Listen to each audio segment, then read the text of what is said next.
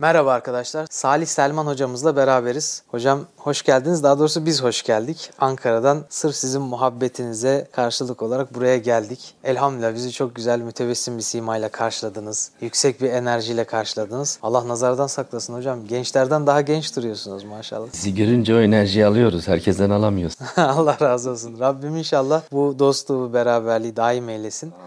Şimdi size birkaç sorumuz olacak. Hem arkadaşlarınızı merak ettiği. Çalıştığınız yerden sormaya çalışacağız hocam. Eğer çalışmadığınız bir yer olursa bana söylersiniz. Hemen kopyalarım seni. Hemen kopyalarız. Sıkıntı yok hocam. Nasıl evlendiniz hocam? Bunu merak ediyor gençlerimiz. Şimdi özellikle biliyorsunuz bizi izleyenler içerisinde bekar bir kitle var. Rabbim o bekar kardeşlerime de inşallah hayırlı eşler bulmayı nasip etsin. Amin. Amin. Şimdi nasıl evlendiğinizi merak ediyorlar o kardeşlerimiz. Bir de şöyle bir şey duydum. Annenizi herhalde düğününüze davet etmemişsiniz. Tavsiye ediyor musunuz bunu peki? Ne, nasıl oldu olay? Tabii orada bir yanlış anlaşılma var. Annemi düğüme davet etmemek gibi bir şey çok acı bir şey. Yani o olacak bir şey değil. Çünkü ki benim annem yani beni bu kadar yetiştirmiş, bana bu kadar emek vermiş. Oradaki özellik şu. Yani annem başta tabii o çevrede olduğu için yani hakikati, imanı iyi anlayamadığı için yani o karşı çevrede yetiştiği için örtülüğünden e, hayattan zevk alamayacağını zannetti. Yani o örtülü işte ben yani hayattan zevk alamayacağım. Ama şu an geldiği nokta işte son kızım Atişe var. Anne diyorum bu sefer diyorum sen evlendir istersen. Diyorum yani bak hani diğerlerini ben evlendim yok yok diyor yani imanlı insanlar bambaşka diyor. Ay maşallah ya, ne güzel. Bak diyor yani diğerlerini görüyorum diyor ne kadar güzel diyor yani ben yanlış anlamışım diyor. Evet. Yani ben yanlış anladım. Hatta şimdi en son oğlumun kına gecesine falan oynuyor yani. Aman diyor kına tabii. Değil diyor.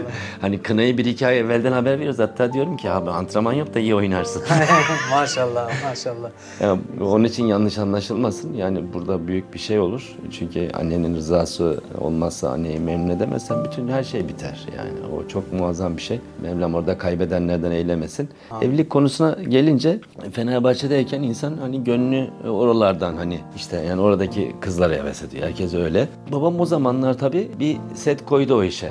Yani asker olduğu için o gençlerin geceliğin gönlünü öyle yerlerde, eğlencelerde kaptırma seanslarını gördüğü için gece bana oraya çıkışı yasakladı. Yani burada tabii anne baba demek ki önemli. Dolayısıyla o genç o şeyim frenlenmiş oldu. İsteğimi engellemiş oldu babam. E sonra da biraz kendimiz olgunlaşınca İslam müşür olunca e bu sefer de diyorsun ki yani e, buradan olmaz. İşte benim bir hocam mesela çok Allah razı olsun. Yani benim üzerimde de çok emeği var. Dedi ben seni evlendireyim dedi. İşte dedi senin gibi sporcu dedi. Senin gibi kolejli dedi. Seni e, çok güzel dedi. Senin gibi boylu dedi. Senin gibi zıplar her yere dedi falan. Maşallah.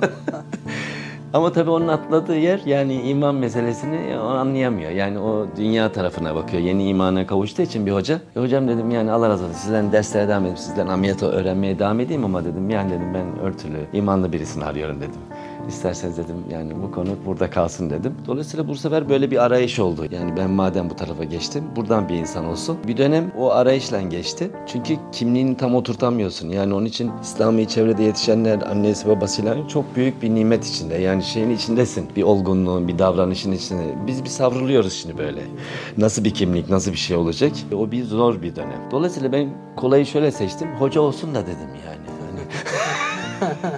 Eve gidince dedim o dünya ilimini bitirdiğim zaman öyle evlenirim. İşte bir gün de ameliyata giriyorum. İşte bir örtülü bayan da ameliyata giriyor. Yani normalde ben hiç bakmıyorum ki. Yani gönlümü çıkaymasın doktora çünkü hocayla evleneceğim. Yani çünkü dini onlar az bilir diye düşünüyorum kendimce. Yine kendimce öyle bir şeyim var, düşüncem var. Yani doktor kimliği olduğu için diyorum dini az bilir. Ben direkt hocayla evleniyorum. Onun için bakmıyorum ama ilk defa bakıyorum. Niye? Çok iyisin, örtüsüne çok dikkat etmiş. Yani normal örtü ameliyat arasında hani kaçabilir, şuralarında açılabilir. O hepsini diktirmiş böyle. Hiçbir yerde açık olmamış. Diye. Maşallah. Ya dedim nasıl bir emek bu böyle? İlk defa birine baktım işte bu bizim hanım oldu o. Maşallah. Ama sonra baktım ki bayağı iyi biliyormuş dini. Yani ben küçümsemişim. Demek ki iki tarafta da hata yapınca işte bizim savrulmamız öyle oluyor. Diğeri sizler gibiler hata yapmazsınız. İnşallah siz, hocam. Maşallah. Beşer şaşabilir ama işte demek ki saliha eşi bulmak imandan sonraki en büyük nimet yani. Çok büyük nimet. Kişiyi Allah'a yaklaştıran bir Oo. vesile oluyor. O çok büyük nimet. Yani muazzam bir nimet. Tabii. Herhalde o yüzden Efendimiz Aleyhisselatü Vesselam dindar olanı seçin diyor. Tabii. Ona sevk ediyor. Çok şükür. Büyük bir nimet. Salih hocama böyle saliha bir eş Allah nasip etmiş. Elhamdülillah. Rabbim bekar kardeşlerimize de böyle eşler nasip etsin. Amin. Amin. Hocam gerçi herkes tanıyordur ama şöyle bir kısaca kendinizi tanıtabilir misiniz? Doktor olduğunuzu biliyoruz. Hem branşınız nedir? Böyle bir kısaca bahsedebilir misiniz? İşte iki tane Salih var. Bir, bir zamanlar işte kolej peşinde, doktorluk peşine koşturan bir Salih var. İşte bunlarda mutluluğu bulamayınca Kur'an'la, sohbetle devam eden bir Salih var. Şimdi iki Salih karıştı birbirine. Maşallah. İmtizac etti. Oradan belki büyük hakikat çıktı. Elhamdülillah. Çok şükür. Peki hocam sizi böyle mesela ameliyathaneye girdiğiniz zaman veya mesleğinizi, doktorluğu icra ettiğiniz zaman hoca zanneden oluyor mu? Bununla ilgili bir hatıranız var mı? Çok oluyor. En meşhur, en hoşuna gideni anlatayım isterseniz. Sizin kadar hevesimiz yok ama işte gençlerden bulunmaya çok gayret ediyorum. İşte öyle bir tefsir dersim var. Ham dedi bak bugün sen tefsir dersinde dedi telefonu kapatıyorsun ama bu sefer kapatma dedi. Niye kapatmayacağım dedim. İşte dedi, ameliyatta dedi kanser çıkabilir. Yani senin ameliyata gelmen lazım. E, sağlık daha önemli. Onun için dedi dersi birisi devam ettirir. Sen açık tut. Tam ders bitti hanım aradı. Bak kanser çıktı koş dedi. İşte ben de hastaneye koştum. E tabi şimdi çıkardım sizden program yaparken burası bizim meslek yerimiz ya. Evet. Hastaneye cübbeyle geldim. İşte takyem her şeyim var. Dedim ameliyathane çıkarken ameliyathane asansörle bir taraftan dedim şimdi arasında narkoz alıyor ben hazırlanayım ameliyat kıyafetlerini içimden çıkarayım. Şimdi asansördekiler de bana bakıyor bu ne yapıyor böyle diye. Şimdi ben onların meraklı bakışlarına anladım ama şimdi onlarla bir konuşmaya kalksam vakit kaybolacak. Dolayısıyla cübben tak yemelimde böyle hani bir taraftan şey o şekilde ameliyata şeyden asansörden çıktık ameliyathaneye daldım. İşte ameliyata girdik. Hakikaten çok şükür kanser çıktı dedi patolog ama benim topladığım bezelerde yayılmamış çok şükür. Ben de onun farkındayım. Elhamdülillah dedik. Hepsi rahatladık ama kapıdaki personel çok da severim. Namazda imanlı birisi hocam dedi sen rahatsın ama biz rahat değiliz dedi. Kapı kırılıp hastalar gelmek üzere dedi. Ben dedi ameliyatın iyi gittiğine inandıramıyorum dedi. Ne yapsam dedi. Bunlar dedi hastanın iyi olmadığını düşünüyorlar. Dedim kapıya kadar gittim. Hocam kapıyı kırılacaklar şu an buraya gelecekler dedi. Dolayısıyla ameliyatı orada bıraktım. Hiçbir ameliyata böyle bırakmadım. Kapıya kadar gittim. E şimdi ben ameliyata girerken takke işte arada şimdi kullandığım maske. Bir de ben sakalımı da kapatıyorum. Dolayısıyla hiçbir yerim gözükmüyor ben. Tam tesettür. Dedim şunu açayım da dedim sakal tarafını bari dedim yüzümü görsünler hani benim ameliyatta olduğum doktor olduğunu anlasınlar. İşte dedim yani bir Müslümana yakışmaz dedim bak bir Müslüman imanlıdır dedim. Doktorun eli hidayette olsun diye dedim dua eder dedim. Mevla'dan şifa ederler şifa ondan. Niye böyle bir şey yapıyorsunuz dedim. Bak personel de söyledi ben anlatıyorum ama yani onlar benim cümlelerinden ziyade bana dikkat ediyorlar. Yani halen daha öyle bir şaşırarak böyle bakıyorlar. İşi çözemedim ama dedim yani nasıl olsa sakinleştiniz ben sakinleştik dediler. Ben neden sakinleştiklerini anlayamadım. Ameliyata gittim. Sonra merak ettim bunlar nereden sakinleşti yani. Ameliyat sonunda sordum yani gittim yanlarına. Ya hocam dedi biz seni asansörde gördük dedi. Asansörde de ameliyatta olduğunu biliyoruz hanımın dedi. Yani böyle bir cerrah da gelebilir gelmez şeyini de biliyoruz dedi. Kritik bir durumun olduğunu kanser. Sen o sırada dedi, cübbeyi çıkarıyorsun hışımdan giriyorsun ya dedi. Eyvah dedik dedi yani cerrah girdi hasta gidiyor. Yani demek ki hastanede imamı var. Yani senin bu kıyafetten öyle şey cerrah olarak gireceğini aklımızın ucundan geçmedi dedi. Şimdi senin de aynı aynı seni biraz evvel gördük dedi. Şimdi böyle gelince dedi şaşırdık dedi. Demek ki o doktormuş dedi. Biz de bunu bir de söyleyemedik. O kadar şaşırdık dedi. Senin doktor olun tam o sırada söyleyemedik dedi. O kadar şaşkınız dedi. Biz o şaşkını o sırada atlatamadık dedi. Konuştuklarından anladık doktor ama biz dedi şaşkınlığımızı hala atamadık dedi. Ben dedim inşallah dedim Osmanlı ruhu gelirler de bütün doktorlar böyle olur. İnşallah. Peki hocam sizin branşınız ne? Genel cerrah. Ne kadar senedir bu mesleği yapıyorsunuz? seksen altı mezunuyum. İşte seksen yedide cerrahiye girdik. O zamandan beri cerrahız. Bir yandan Fransızca biliyorsunuz. Evet. Tu parles français? I don't speak. Sorry. Peki hocam ameliyat esnasında böyle zihninizden neler geçiyor? O sıra hani uzun sürüyor bazı ameliyatlar herhalde. En fazla kaç saat sürüyor? Pankreas, Whipple ameliyatlar işte yemek borusunu çıkarttığımız, mideyi oraya çektiğimiz ameliyatlar bazen işte zorlaşırsa beş altı saat sürebiliyor. beş altı saat, saat tabii, sürüyor. Tabii. O kadar uzun süren ameliyatlarda hani görüyoruz bazen müzik dinleyenler oluyor, bazen başka şeylerle uğraşanlar. Siz ne düşünüyorsunuz o zaman? Zihniniz nelerle meşgul oluyor? E tabii yani bizim gördüğümüz, eğitim aldığımız yerlerde de genelde herkes yani hocanın şeyi neyse ona göre çalır işte. Yani ben de gençliğimde yani müziğin hastasıydım. Halen içeride kasetler duruyor. Bunların hepsine Kur'an-ı Kerim çektim. Allah Teala Kur'an'ı sevdirdi. Maşallah. İşte böyle ameliyatlarda zorlandığım zaman Ardil diye bir arkadaşım var. Onun annesi işte pankreas kanseri oldu. Mesela o altı saat falan sürmüştü. Çıkışımda demişti ki Salih abi çok yaşlanmışsın ya. Ne kadar zormuş bu cerrah demişti çıkışa. Hmm.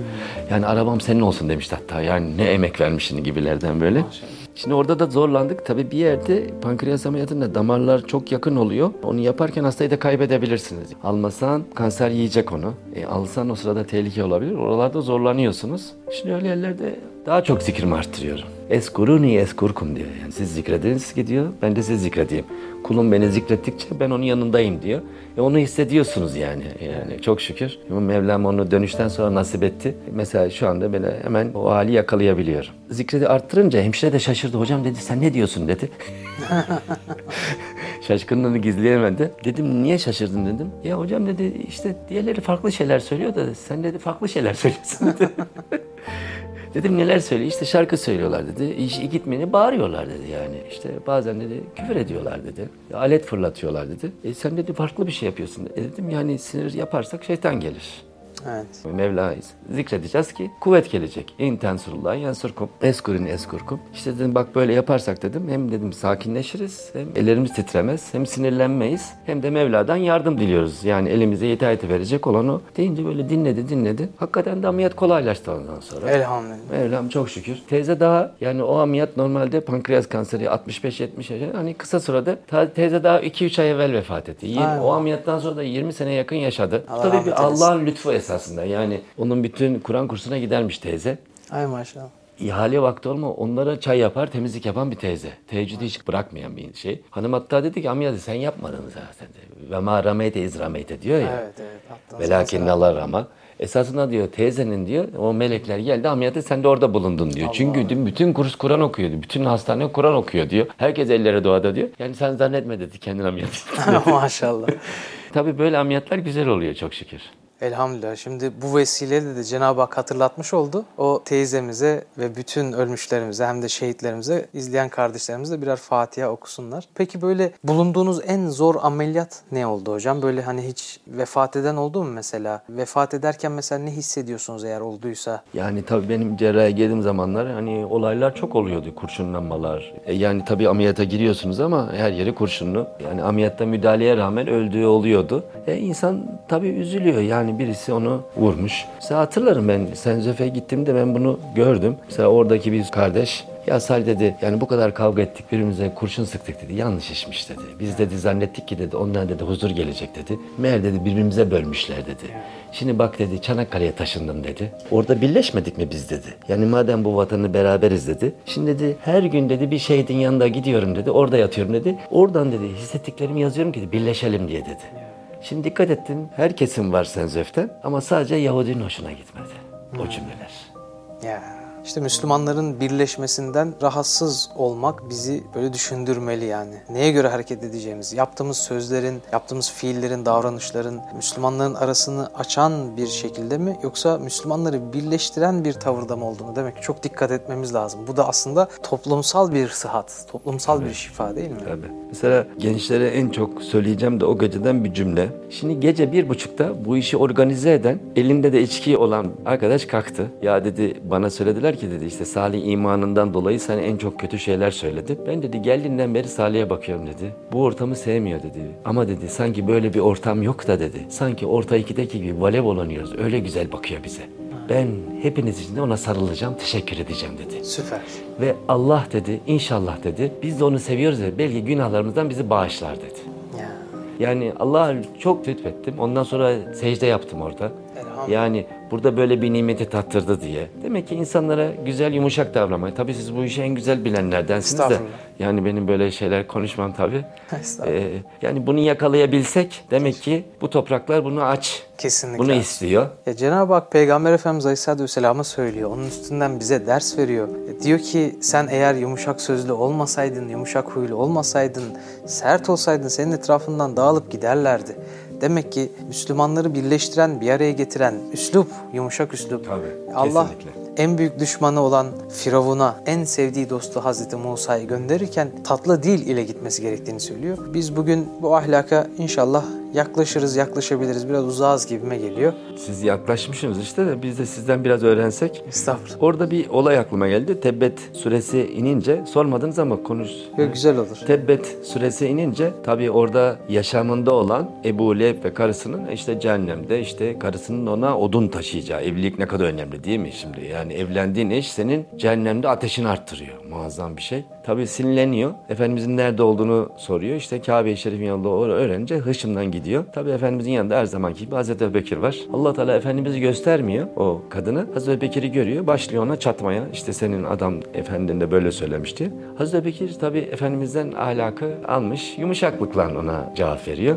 Efendimiz de ona hep gülümsüyor. Tabii kadın dozu arttırıyor. Yine Hazreti Öbekir ahlak çerçevesinde yumuşaklıkla, tebessümle ona cevap verince Efendimiz yine hoşuna gidiyor. Yine o ortamda kalıyor. Fakat kadın dozu artırınca bu sefer Hazreti Öbekir artık yani ona bir sert üslupla cevap verince Efendimiz kalkıyor. Tabii Hazreti Öbekir'in gözü hep Efendimiz'de. Yani o kalkınca orada durmuyor. Ya Resulullah diyor, hep buradaydın diyor. Yani niye gittin diyor. Sen diyor yumuşaklıkla cevap verince diyor Emelikler senden övünüyordu diyor. Sen sert cevap verince şeytan geldi diyor. Şeytanın geldiği bir mecliste peygamber durmaz diyor. Vay be. Allah. E şimdi yani çocuğa namazı sertlikle söyleyen şimdi şeytanın olduğu yerde çocuğunu çağırabilir mi yani? Değil mi? Evet. Hikmetle çağırmayan, yumuşaklıkla, güzellikle çağırmayan, yüzünde gülümseme olmayan nasıl İslam'a çağıracak? Güzel İslam. Mevlam hepimize Efendimizin yanındaki Hazreti Öbekir'in eğitimini almış gibi eylesin bize inşallah. Amin amin inşallah. Peki hiç böyle doktorluğu bırakmayı düşündüğünüz oldu mu? O derece canınızın sıkıldığı. E şimdi doktorlukta bu oluyor. Bakıyorsunuz yani en usta olanı, yani ben çapada doktor hocalarından vurulanlar bile var yani.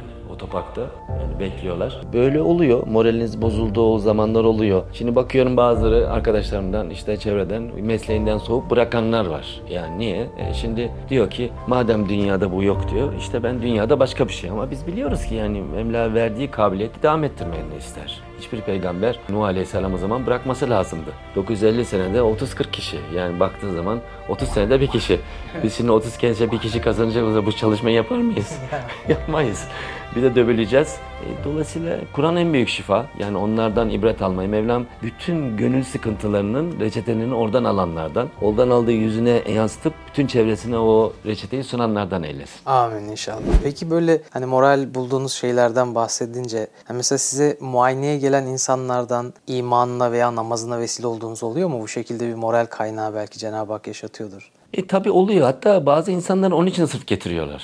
Öyle mi? Tabi esasına diyorlar şeyi bahane, hastalığı bahane, sizi bir görsün. E ben de zaten duam o. Yani bir insana ameliyat etmek değil. Yani bazı cebine parayı koyup geliyor. Evvela dua ediyorum. Rabbim diyorum yani sonunda bir ameliyat bir insanın biraz canı acıyacak. Hem maddi hem manevi. Evet. Yani hem cebinden para çıkacak hem biraz da canı acıyacak. Rabbim diyorum onun parasından ziyade gönlünü benim kazanmamı nasip eyle. Böyle güzel şeyler oluyor. Tabii mühim olan bunu hep istemek. Yani dünyaya kaymamak. Onun için hep sizin gibilerle olmak lazım böyle. Allah razı olsun. Peki böyle kendinize zaman ayırıyor musunuz? Böyle hep yoksa yoğun musunuz? Kendinize zaman ayırdığınızda yaptığınız ne gibi aktiviteler oluyor? Herhalde gençliğinizde bir spor yaptığınızı evet, biliyorum. Az tabii. önce de konuştuk. Kaç sene spor yaptınız? Hangi sporları yaptınız mesela? Yani benim hemen hemen yapmadığım spor yok. Öyle mi? Tabii. Yapmadığım spor yok ama profesyonel olarak yaptığım işte güreş var. Voleybol, basketbol uzun süre oynadım. Vücut çalıştınız herhalde. Tabii vücut çalıştım. Yani gençlere burada tavsiyem şu. Kendime ayırdığım vakit derken hiç boş vakit ayırmam. Hep verimlilik üstüne. Yani Feyza Ferata Fensap diyor ya evet de. Yani yorulduğun zaman bir başka işe koyul diyor. Yani demiyor ki yat, dinlen. Yani bugün modern ilmin geldiği nokta da bu. Onun için gençlere tavsiyem o. Yani faydalı işlerini çok yapsınlar. Ne olabilir? Hiçbir şey. Gidersin derneğin işte Çınaraltı'nın yerini temizlersin yani. Hiç yapamıyorsan değil mi? Evet. Çayını dökersin. Peki hafızsınız. Kaç yaşında hafız olmuştunuz? kırkta başladık, ellide olduk çok şükür. Böyle ideal, örnek bir Müslüman sizce nasıl olmalı? Çünkü siz hem dünya cihetiyle gerçekten Müslümanların iftihar ettiği bazı şeyleri elde etmişsiniz. Cenab-ı Hak ihsanlarda bulunmuş. Hem mesleğinizde başarılısınız. Ahiret işlerinde de ilim noktasında Cenab-ı Hak bazı şeyler nasip etmiş, hafızlık nasip etmiş. İdeal bir Müslüman nasıl olmalı sizce hocam? Şimdi Mü'min suresinde kat eflel müminin diyor. Yani o müminler felaha erdi. Efendimiz diyor ki yani Kur'an geniş ama diyor bak burada diyor kısa yerde geldi diyor şey. Evet. Yani bunları uygularsanız diyor. Mesela o on ayetinde iki tane namaz var yani. namazda huşuyla kılmak, namazda devamlı olmak, ona bağlanmak. İdeal Müslüman bir kere namazını çok iyi kılacak. Namazını kılabilecek bir cemaat içinde ve çevre içinde mutlaka olacak. Yani o arkadaş çevresini, o camisini mutlaka onu inşa edecek. Evini inşa etti, işte evi, iş yerini inşa etti ama namaz çevresini inşa etme büyük bir kayıp. Bir kere namaz. Ondan sonra enen lağvi muridun diyor. Boş şeylerden yüz çevirirler. E, çok kaliteli insanlar var, çok kaliteli gençler var. Zekası her şeyi ama cep telefonunda oyalanıyor. Orada oyalanıyor. Arkadaşından bir saat konuşuyor. Namaz beş dakikada kılıyor. E şimdi olmadı şimdi bu. Boş şeylerden yüz çevirmedi. Dolayısıyla vaktini iyi değerlendiremiyor. Bu ikisi kilit. Peki böyle en çok güldüğünüz bir hatıra aklınıza geliyor mu? Bir gün iki benim yaşa yakın adam geldi muayenehaneye. Ya dedi biz dedi hasta olarak gelmedik dedi. Seninle bir tanışmaya geldik dedi. Niye için tanışacaksınız dedim. Ne oldu dedim. Ya dedi işte dedi bir gün dedi içiyoruz biz. Biz dedi iç, içen adamız dedi. Bir de dedi günahları da değiştiriyoruz dedi. Yani değişik bir günah yapıyoruz. Bazen de hapise giriyoruz dedi. Yani böyle bir yaşamımız var bizim dedi. Bir gün dedi yine içerken dedi o YouTube'da dedi seni gördük dedi. Yani işte bak hayat yaşamını değiştirmiş. O öyle bir yaşamdan oraya geçmiş. İki arkadaş dedi ki dedi yani bak öyle olabiliyor. Gel biz de ellerimizi açaldık dedi. Biz de dua ettik dedi Allah-u Teala. Biz de öyle yap diye dedi. Sonra dedi biz beş vakit namaza başlatmak nasip oldu Allah-u Teala'dan. Ay maşallah. Şimdi dedi Umre'ye de gideceğiz dedi. Şimdi dedi bir tek seni seyrettik biliyor musun dedi. Fakat dedi bu yanındaki köfteye söyle dedi, bu bir de sabah namazına yavaş geliyor dedi. Şimdi yani buradan esasında gülmeden ziyade sizin yaptığınız işin şeyine geleceğim. Yani bazen insan tembellik yapıyor. Yani dünyanın nerelerinde esasında imana aç insanlar var. Yani günahın batağına batmış ama bir ışık bekliyor. Güzel bir ışık ama güzel. Onu çağıracak, onu sinirlendirmeyecek, ona ümitsizlik vermeyecek. Yani işte bir namaz kılmayan yüz sene yanar. Değil de gel yani diyebilen. Mevlam onlardan eylesin bizi. Yani aynen, ona vesile, aynen. Gücümüzü, kuvvetimizi, kapasitemizi oraya kullanıp bu işi geliştirenlerden eylesin. Siz gün içinde gençler gibi sosyal medyada vakit geçiriyor musunuz? Ne kadar vaktiniz geçiyor? Oradan onların namaz kılmalarına, daha ahlaklı olmalarına, Kur'an'ı sevmelerine yani bir şey bulur muyum diye nasıl hani olta atarlar balık tutmak için öbürküsü ağa atar. Yani orada dola öyle dolaşıyorum böyle hani buradan ne bulurum diye dua ediyorum ama e, bakıyorum kalbim iyi olmadığı gün bir şey yakalayamıyorum. Tabii kalp güzel değil. O gün kalbi güzel formda tutamamışım. Bazen hiç balık yakalayamıyorum. Hocam Risale-i Nur hiç okudunuz mu? Okuyor musunuz? Düşünceleriniz neler? Az önce bir hastalar risalesinden bahsettiniz. Evet. Derslerine de katıldım da iman en önemli hediye. Bunu anlayabilmek de. Millet zannediyor ki yani araba bile yani bir prospektüsü var. Bunu da çok güzel anlatıyor Üstad Hazretleri. Keşke bütün doktorlar o eğitimden geçtikten sonra doktor olsalar, gelenlere de o, onu verebilseler. Kendileri de mesleği zevkle yapabilseler. Evet. Yani bundan da ayrılmaz. Yani insan hastalar risalesini okuyunca niye hasta olmadım diyor yani şimdi. Öbürkü türlü yani doktor bile hastalığından kendi de şikayet ediyor. Dolayısıyla imtihanı kaybediyor. Yani kazanan İmtihanı kazanabilmek için imanı sağlam tutmak lazım. E bunları yani benim imkanım olsa okullarda ders yaptırır. Tabii.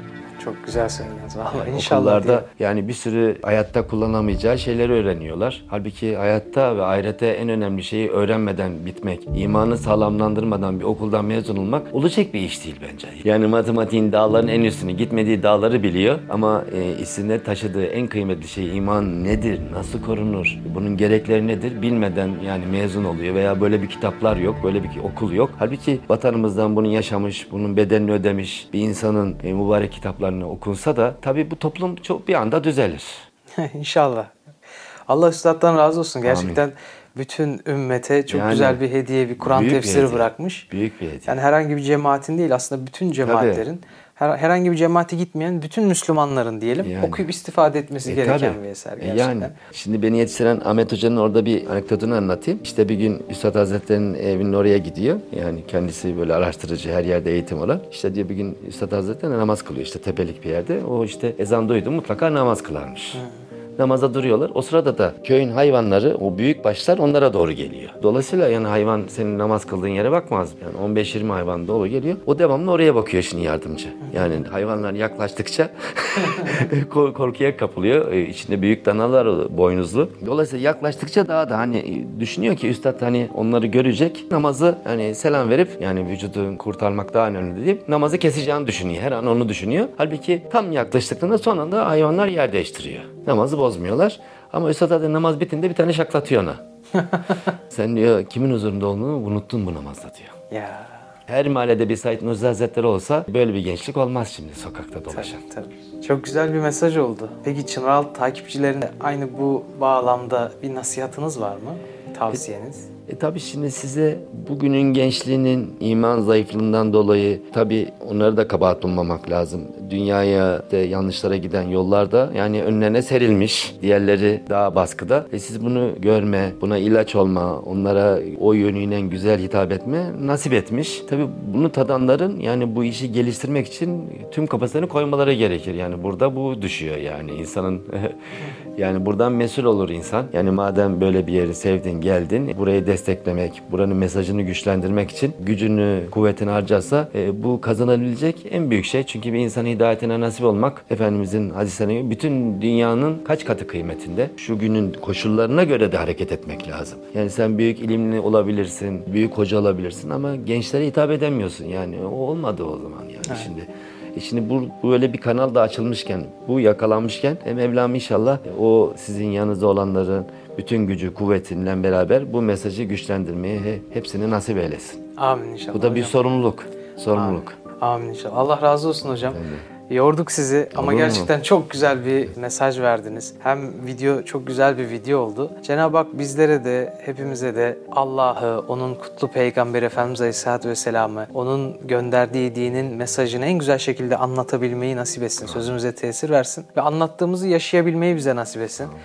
Bize de çok dua edin. Çınaraltı ekibine çok İnşallah. dua edin. İnşallah, İnşallah Rabbim ihlasla, istikamet amin, üzere yaşamayı amin, nasip etsin. Amin, amin. İnşallah istikametten bizi asla amin, ayırmasın. Amin, hidayet amin, üzere amin, eylesin. Amin.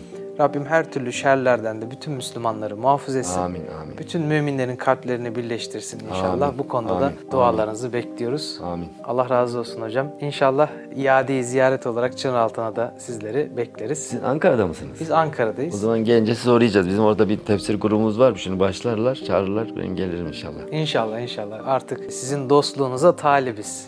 Bizi kapıda bırakmayın. Ben sizi seviyorum. Çıkmamız orta. Allah razı olsun peki hocam. Kardeşlerimden de beğenmelerini, yorum atmalarını talep ediyoruz. Zaten her zamanki gibi yorumlarda dualarınızı ve bu tarz gene sormamızı istediğiniz sorular olursa, projeler olursa, fikirleriniz olursa yorumlara yazmanızı rica ediyoruz. Allah'a emanet olun. Görüşmek üzere. Osman Sungur Yeken'in beklenen kitabı çıktı. Bir gün anneler de gider adlı kitabını kitapyurdu nokta com ve Nüve Design sayfalarından temin edebilirsiniz.